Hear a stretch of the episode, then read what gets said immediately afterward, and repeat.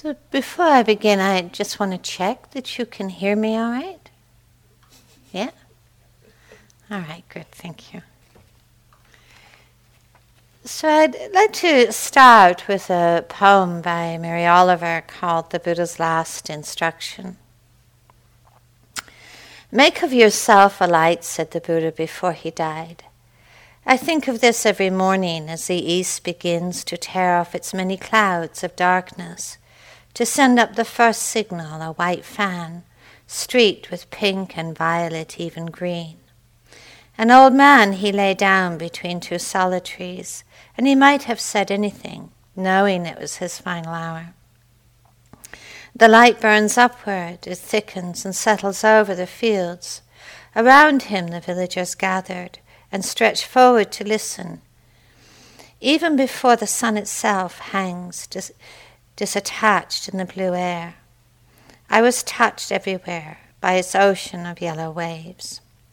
No doubt he thought of everything that had happened in his difficult life. And then I feel the sun itself as it blazes over the hills like a million flowers on fire. Clearly, I'm not needed, yet I find myself turning into something of inexplicable value. Slowly, beneath the branches, he raised his head, he looked into the faces of that frightened crowd. Make of yourself a light. It's a very poetic way of hearing of the Buddha's last words. Sometimes they're quoted much uh, kind of more dryly, where he apparently was said to those around him, I really have taught you everything you need to know. Now get on with it. Um, so, this evening, I'd like to talk about uh, love of solitude. The, the, path of awakening and the path of freedom, I feel, is very much rooted in, in a love of solitude, a love of aloneness, in which we truly feel fully at peace with ourselves, with others, with the world. It's also clear that the path of awakening and freedom is equally rooted in a very profound sense of interconnectedness. We are relational beings, we are also alone. The Buddha consistently encouraged his students to, to take their seat to take their seat beneath the branches of a tree, to take their seat in an empty hut, and to establish themselves in mindfulness and solitude. But the Buddha equally praised community, establishing Sangha, establishing a life with good friends, like minded friends. It's one of the what is called the triple gems, one of the real pillars of the path. And he stressed too that Sangha and community is also a place where we seek refuge. So these two are coexisting this quality of solitude, aloneness, this quality of related, relatedness. It's clear that each one of us has a personal story that's really quite unique to us. It really asks to be honored and to respected, be respected. We have the story of our past, the story of our bodies, the story of our hearts, the story of our dreams and our hopes and our injuries and our longings and our fears. And of course, much of this truly is unique to us. And uh, this is a pathway, I think, which, which never asks us to abandon that story, but to understand it, to understand that that personal story is really the classroom. It's the classroom of our awakening. It's the classroom where we learn much about compassion, where we learn much about patience, where we actually learn the lessons of peace. It's also true that our personal story really lives within a very universal story, And this is a ground of empathy, it's a ground of generosity and compassion. And that universal story, the acknowledgement of it, is really what places us within the family of all beings. You look around yourself here, and you see that we are all being born. All of us will change, all of us will age, all of us will die. We share our mortality. We share our capacity to know sadness in the face of loss and to know fear. And, and especially to know fear when we're faced with the very innate unpredictability and uncertainty of a life that's ungraspable, a life that will never stand still for us. You look around yourself here and you see how much we share the longing for safety, for love, for acceptance. But perhaps in the midst of this, we also know that the deepest lessons of transformation in our lives we will learn within ourselves. And in many ways, we learn them alone. At death and in living, we may be fortunate to be surrounded by those who love us, care for us. Yeah, we're really the only ones who can make peace with our living and with our dying. It's only we alone, actually, who, could tru- who can truly understand the ways of our hearts and minds. And it's truly our own efforts and our own sincerity and our own commitment that show us the way inwardly to bring struggle and suffering and torment to an end. It's really we alone inwardly who learn some of the most profound lessons of contentment and freedom. We can have, of course, many friends on the path, and yet in some real way, profoundly, we do stand alone. Learning to be at peace with ourselves, learning what it means to be free inwardly, learning what it means to bring all sense of all sense of lack and all sense of insufficiency to an end. To find, to find that inner freedom that really opens the door to a genuine sense of community and a genuine sense of relatedness. I think this is the kind of solitude that we're really invited to, to learn to love. A love which I think perhaps is a manifestation of the greatest maturity and freedom of a human heart.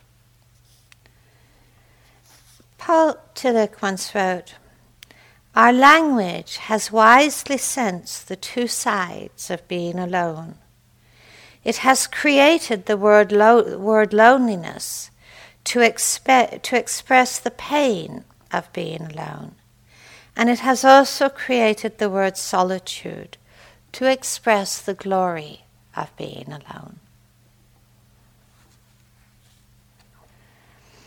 In her poem, Mary Oliver speaks of, of the Buddha looking into the faces of the frightened crowd, the, the faces of the f- people who stood around him in his dying, I think afraid, afraid of being alone, uh, afraid of somehow being deprived of this person who had meant so much to them in their lives.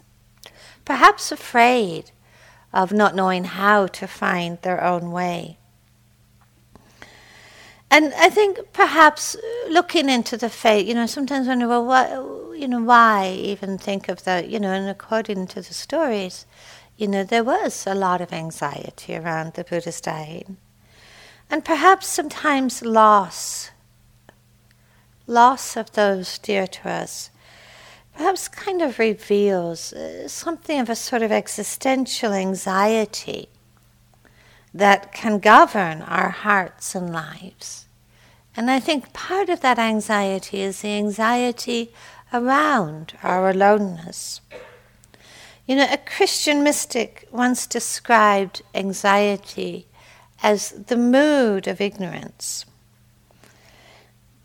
Through the eyes of insufficiency or incompleteness, I think solitude does look like loneliness. It looks like somehow being bereft, about not knowing who we are, about having no way to temper the sort of painful feelings of the, the kind of hungry ghost within, in that sense of insufficiency, that sense of lack, that kind of hungry ghost with, that we can live with in our lives that is always looking outwardly to, to the world and to other people for, for reassurance. You know, the reassurance that somehow we're lovable, that somehow we're acceptable, that somehow we're worthy, that we are someone.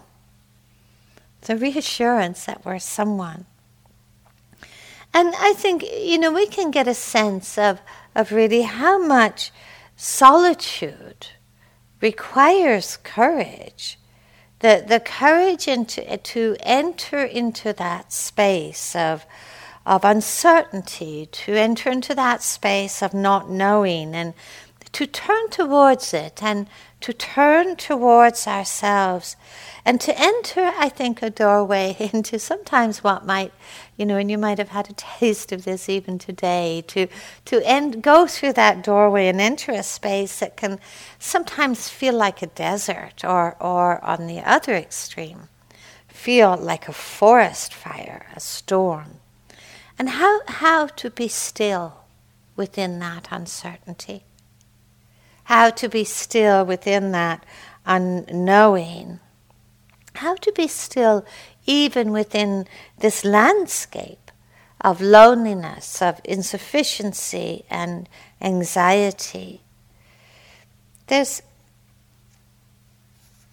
a little piece I came across recently. It says to to walk a path of awakening we must first find the courage to turn towards ourselves, to enter what can feel like a desert of loneliness, and see it change through kindness and understanding into a garden of solitude. Some time ago, a couple of months ago, I, was attending a meeting at a university nearby, and and I, I the meeting happened to be held in the students' restaurant. And I, I saw what was prob- what's probably not really a very uncommon sight. That as as the students came, you know, into the restaurant, the cafeteria for lunch, there was like this whole new ritual that's evolved. You know, that first each of them pulled out their phone, put it on the table in front of them, sat down across someone, you know, and just watching this kind of uh, this jaggedness, you know, a little conversation, check my phone, a little conversation, check my phone, a little conversation, hold on a minute, check my phone. And, and, and I thought, I sort of had a sense of sadness around this, that it was kind of like the worst of all worlds, of like not being truly together really being fully there for another person and yet also being afraid somehow to be alone. I mean, there's even a name, you know, this has been pathologized now. I mean, I know in our culture there's a tendency to pathologize everything, but, you know, the name for this pathology, or rather the shortened version of it, is FOMO, which apparently translates as fear of missing out the fear of missing out, the fear of somehow, if I'm not doing all of this, getting all of this reassurance, you know, that I'm loved and cared for and in, an interesting person, I'm going to miss out. Now, where I'm sure nobody here does anything like that. So, but we do have a sense of how, you know, a, a silent retreat really offers this remarkable opportunity to honestly explore our own relationship to solitude and to begin to befriend it, to really taste what it is to be unconditionally present within ourselves and for ourselves. To be unconditionally present for yourself. How often does that happen in your life? How often is anyone unconditionally present for another, even, even not for ourselves? But this, this kind of taste of what it means to be unconditionally present for oneself is also, I think, a genuine taste of what it is to be in that way with others, together with others. Think of this situation. You know, although we're silent, you know, we're actually learning to establish an ease in solitude which is never disconnected which is never actually apart or separated or alienated. We are being alone together with others. But in establishing that solitude, we somehow learn this art of being together with others, deeply established in solitude, without ever losing ourselves. And perhaps that's really the essence of solitude is that we don't actually lose ourselves.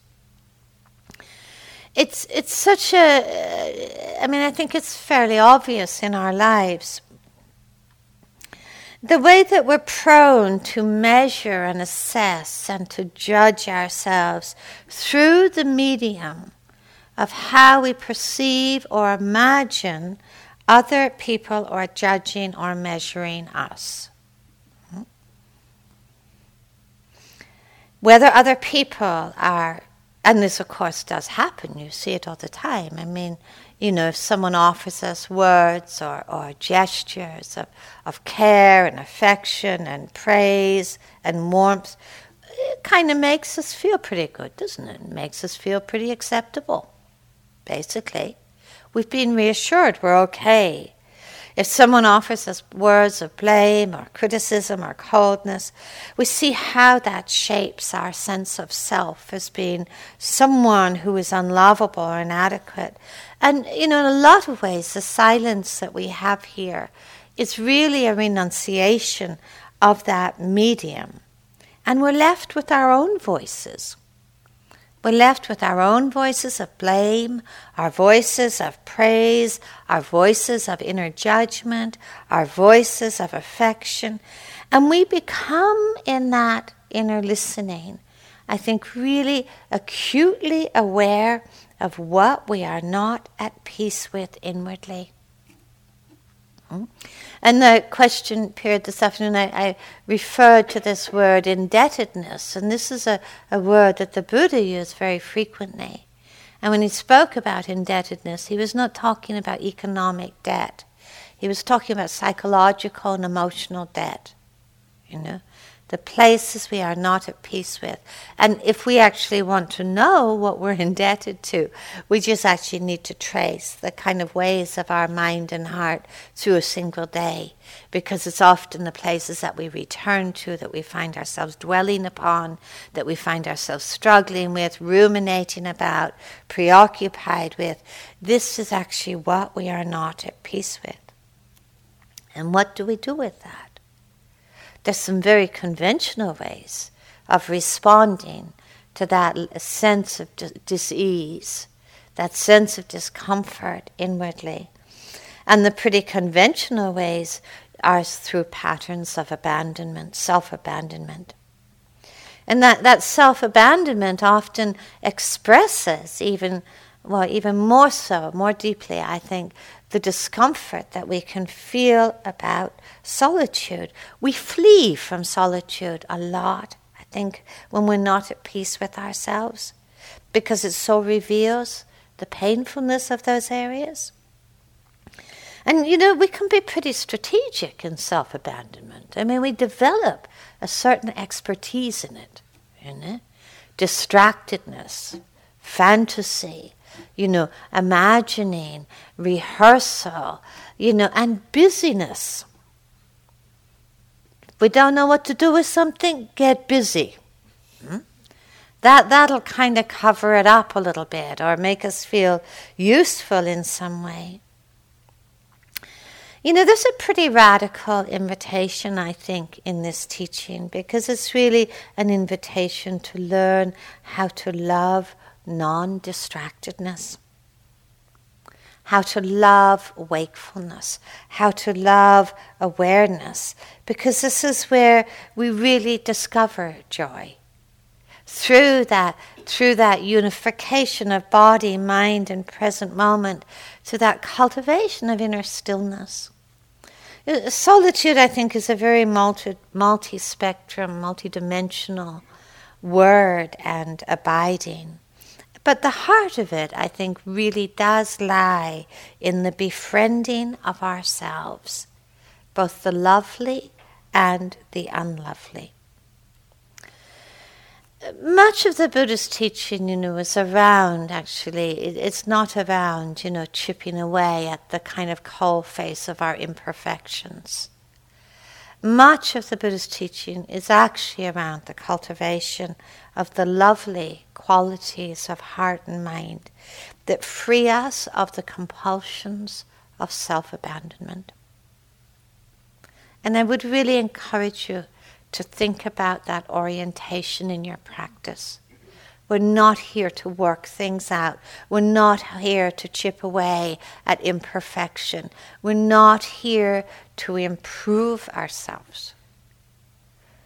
We are actually here to cultivate the lovely qualities of heart that free us of the compulsion of self abandonment, that allows us to rest within our own being in collectedness, in calm abiding. Expressed, I think, really in this inner commitment, moment to moment, to be to be present, to be fully awake with what is. It's this is the foundation of all insight. I think to learn anything at all in this life, to to be touched by anything at all in this life, to to see anything change at all in this life.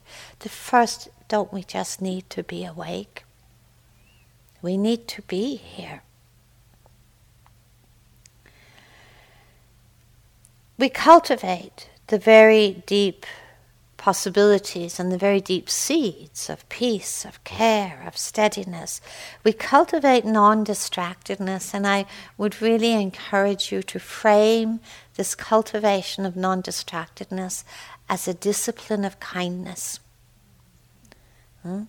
It's not a discipline of, of forcing, it's not a discipline of, you know, pushing anything away.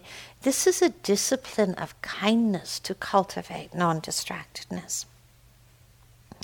Because we see it's not easy to swim against the tide and habit of fragmentation that leads us to be so easily lost in, in thought, in fantasy, in rehearsal, in planning to be learn how to be still and present amidst the 10,000 thoughts that visit us every day, amidst the waterfall of sensory impressions that visit us every day, where we so easily become forgetful.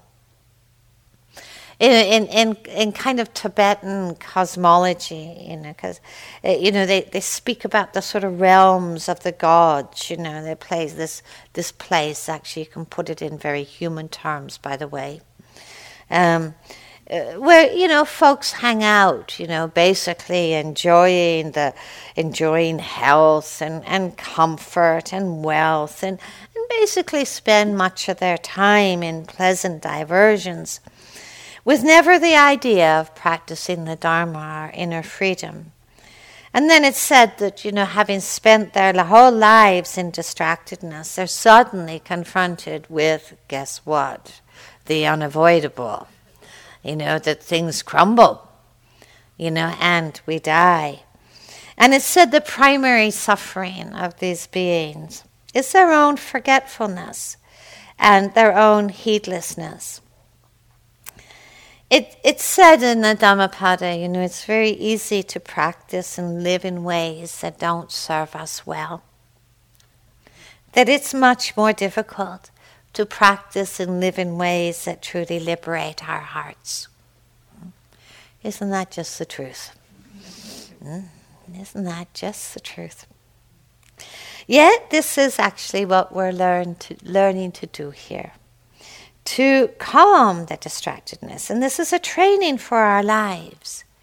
The Buddha would give the instruction to disentangle from the world and establish oneself in mindfulness and in solitude.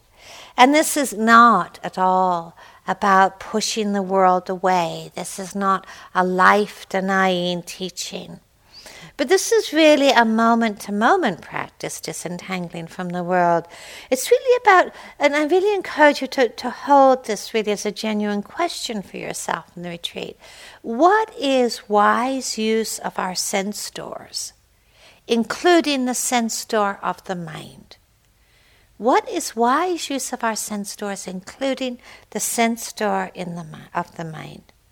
Because we, we see the ways that we can get so entangled, can't we? We basically want the world to excite us. We want the world to gratify us, to provide for us the, the aliveness we often feel to be missing or absent inwardly. So we're often looking to this world of sensory experience to deliver the sense of wakefulness, and we become entangled.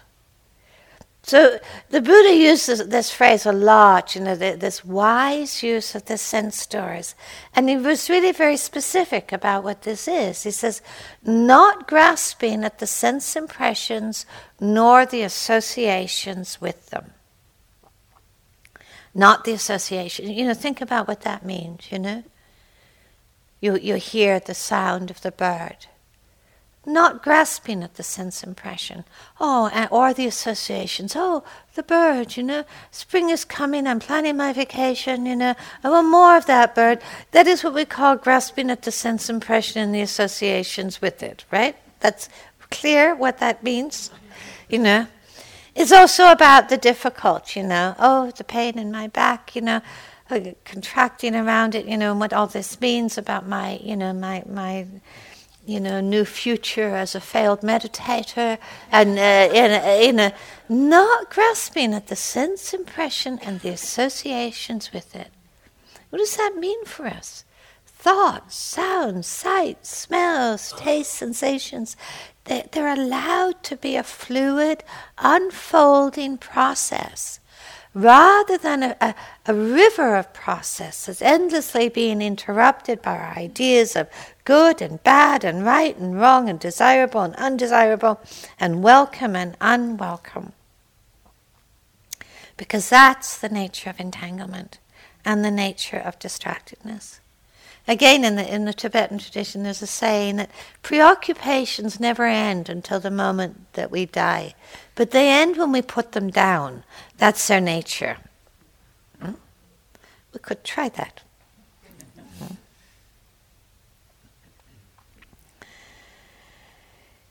Patrul Rinpoche even said, In this perfect secluded place, a mountain hermitage, everything one does is good.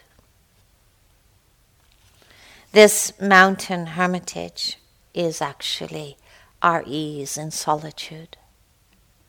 It's not about climbing a mountain. It's about that hermitage within of inner collectedness and trust and confidence.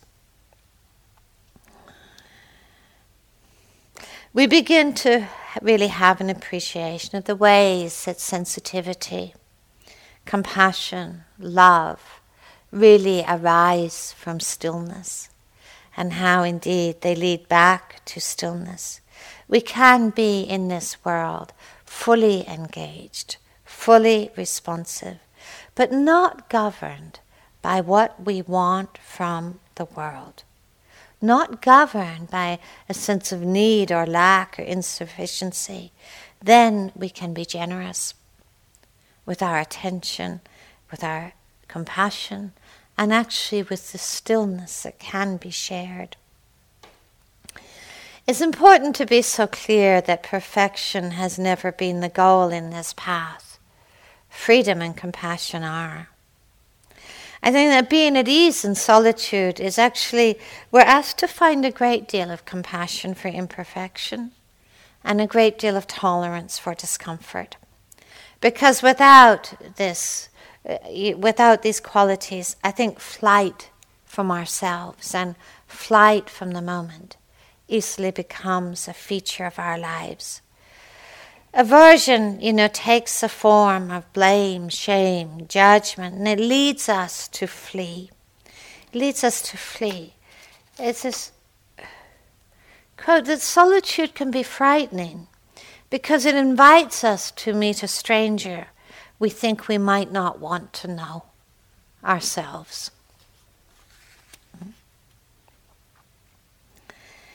At times, this kind of flight and this flight from discomfort and this flight from imperfection, I think, can take really the form of, of, of this striving to become, this striving to reach some kind of ideal image of who and how we should be and what we should be experiencing.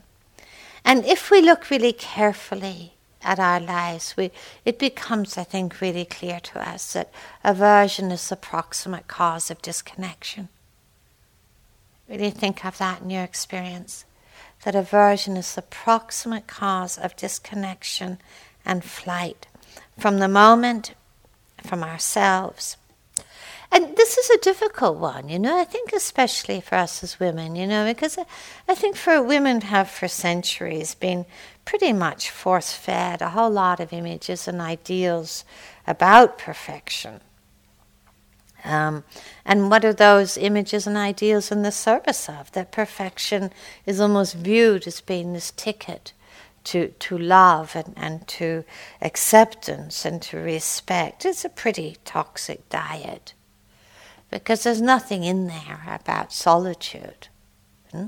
What in that diet is, is a lot about leaning you know, what we need to lean upon in order to feel sufficient or in order to feel completed. Now, solitude, I think, is a pretty direct antidote to these patterns of self forsaking. I often think how, how very counterintuitive much of the Buddha's teaching is, because it, it really speaks about the cultivation of stillness as, as the healer of agitation, and the cultivation of stillness as the healer of abandonment.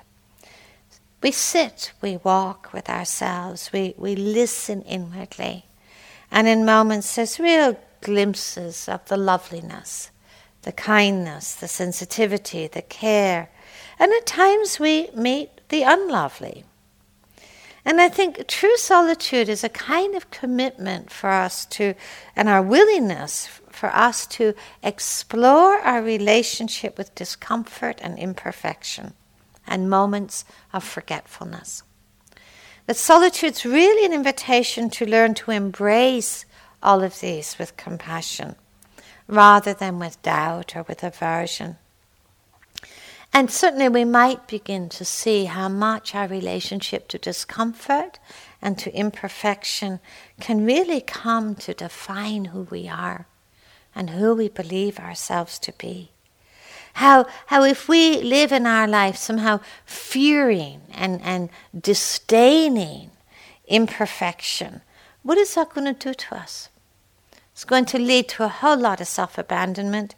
It's going to lead to us want to be invisible, to fear judgment or blame, or launch us into this life of striving to prove ourselves.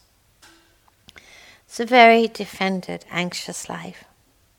I think solitude has a lot to do with, with our willingness, uh, our capacity actually, to stand in the middle of all of this to stand in the midst of all of all things and learning to do this this is a process You know, it's a process of practicing equanimity. It's a process of practicing non-identification, and it's a process of please not defining ourselves by the contents of our mind or the contents of our experience. This would be a great gift to ourselves whether those contents are lovely or unlovely, to learn what it means not to form a self, not to form a self image through the identification with the passing winds of our thoughts and our emotions and the events of our lives. Solitude, I think, it is a commitment of courage to be, as the traditions teach it, like a mountain, you know, touched by the elements but unshaken. This is something to honestly explore in our own practice, to see how we, we meet the imperfect, to see how we meet the uncomfortable, to see how quickly in that meeting we're prone to move into abandonment and flight from the moment, and to explore what it means to be steady. To practice equanimity is not about practicing endurance, but it's about practicing patience and compassion and care and developing our, our capacities for resilience, for inclusivity, to be to be upright in the midst of all things. I think really com- compassion that really comes to know imperfection as suffering, as pain, and not as fault or blame or shame. It's like, it's like the qualities of Kuan Yin the, the kind of manifestation of compassion. One of the, one of the ways that Kuan Yin is described as being like a willow branch that can really bend and bow beneath the winds and storms of life, but not be broken.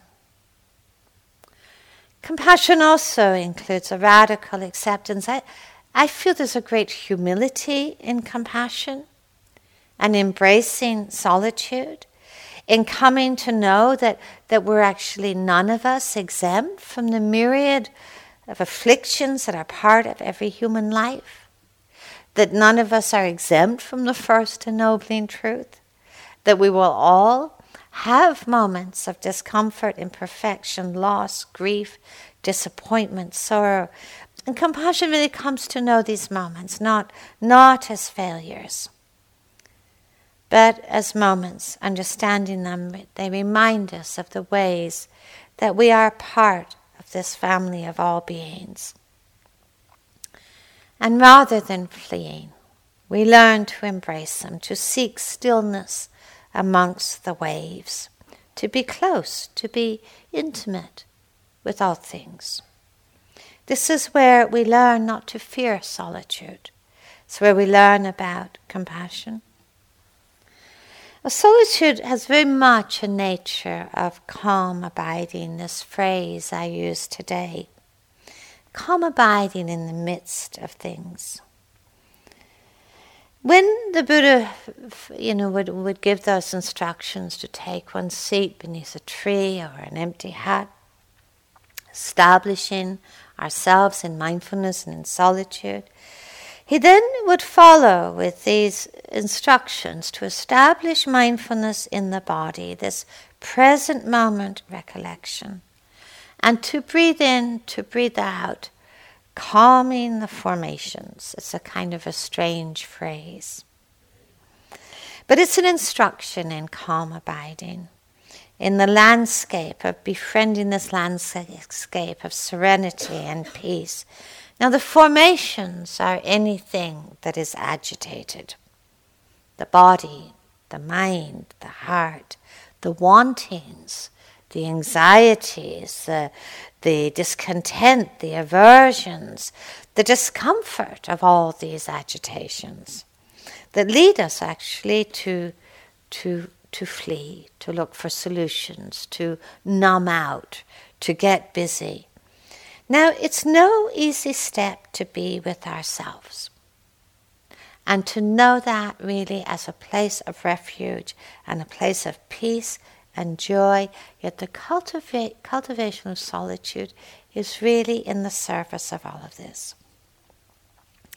Now, agitation is a habit. Agitation is a pattern of reactivity. When we're agitated inwardly, we become agitated outwardly, and generally, we really perceive an agitated world. Calming is a verb. Hmm? It's a verb, it's not a place. Hmm? Calming is a verb. It, it's offering us a different relationship with agitation than the pathways of fear and flight because we're learning to calm the agitation. And we don't have to look that far for it, do we? Anybody agitated right now thinking, boy, how much longer is this talk going on for, you know? How much longer before I can get out of here, you know? There's a really interesting notice board out there I'm dying to read, you know. There's other places to go, you know. I, how, many, how many moments of agitation have you spotted today? Hmm? We don't have to look far. You know, the way that our minds work, the way that our hearts work, the way that our bodies work. Agitation can be such a feature of our lives. But we learn to meet it rather than to feed it. Knowing that there is that eternal law that what we feed will surely grow, both the lovely and the unlovely. And there are so many ways of feeding agitation. We know them all. You know, we can obsess, we can ruminate, we can plan, we can rehearse, we can get busy, we can run around like we have a million things to do today when actually all we have to do is sit and walk. Hmm? you know how busy you can be on a retreat when there's nothing to do? But when the mind is agitated, the world becomes agitated, you know. And calming the agitation is touching, touching it with gentleness, touching it with kindness. But it's also about getting a little bit disenchanted with these constructed worlds that are born through agitation. You know, these constructed worlds of fantasies and imaginings and dreads and fears and self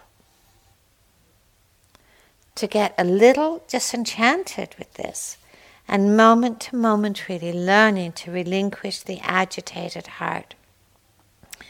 Because it's really to know there is no other reliable refuge, as the Buddha put it, than a heart that knows what it means to be at peace with itself, and a mind that knows a natural, calm abiding in the midst of all things.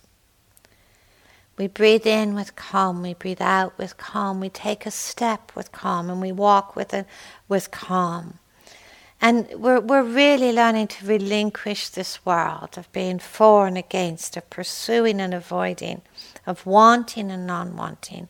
And then we begin to taste stillness, not the absence of aliveness, certainly not the absence of, of freedom, but a life uh, where the heart is really unbound.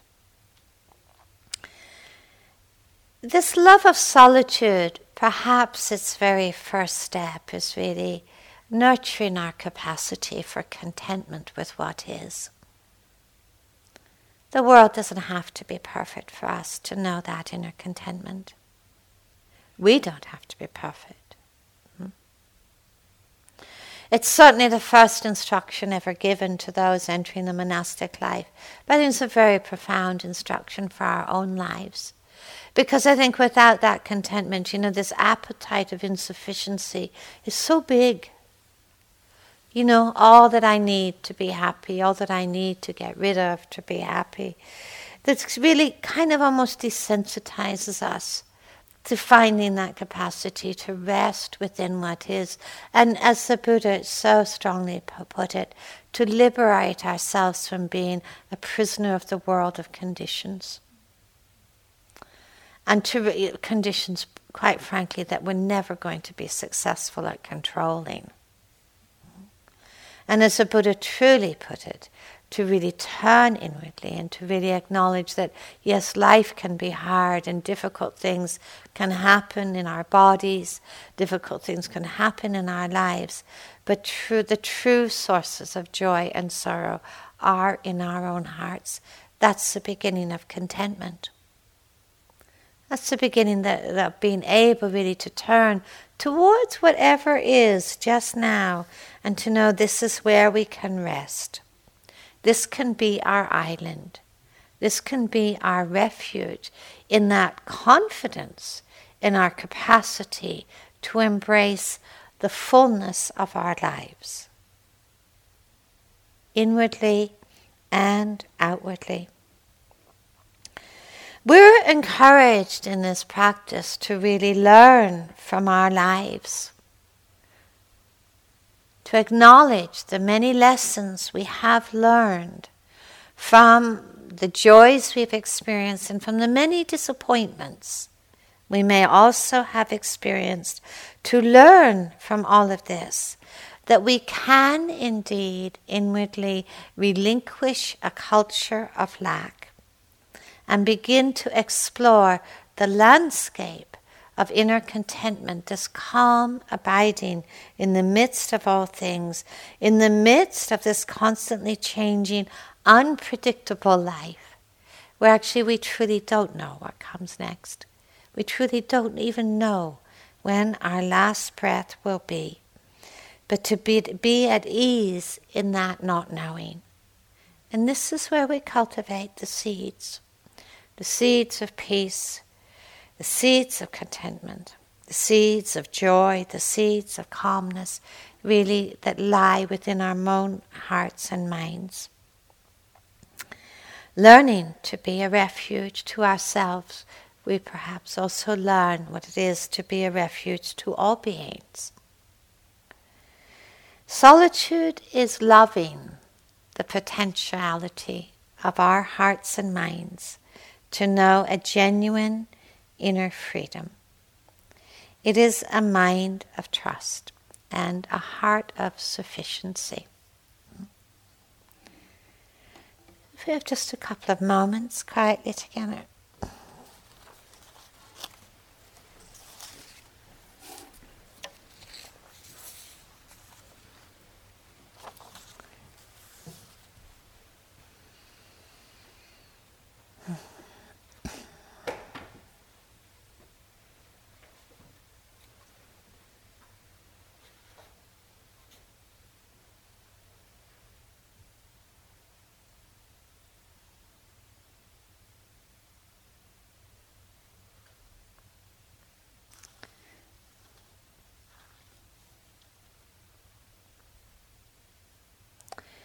May all beings abide in contentment.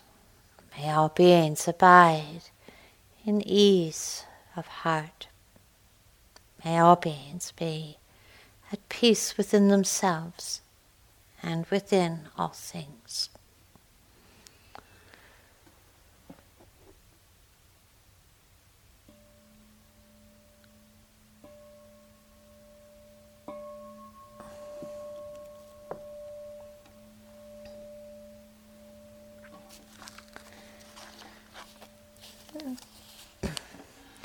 Thank you for your attention. Um, we have now a, a, period for some walking, um, and then we'll, we'll come back at 8.45 for a brief sitting, and you're going to introduce some chanting this evening. And, uh, and does everybody have a sheet? Anybody not have a sheet? I think they might be done now. There might be none left. Okay, then have a check, but otherwise you might need to share, which is okay until we get some more.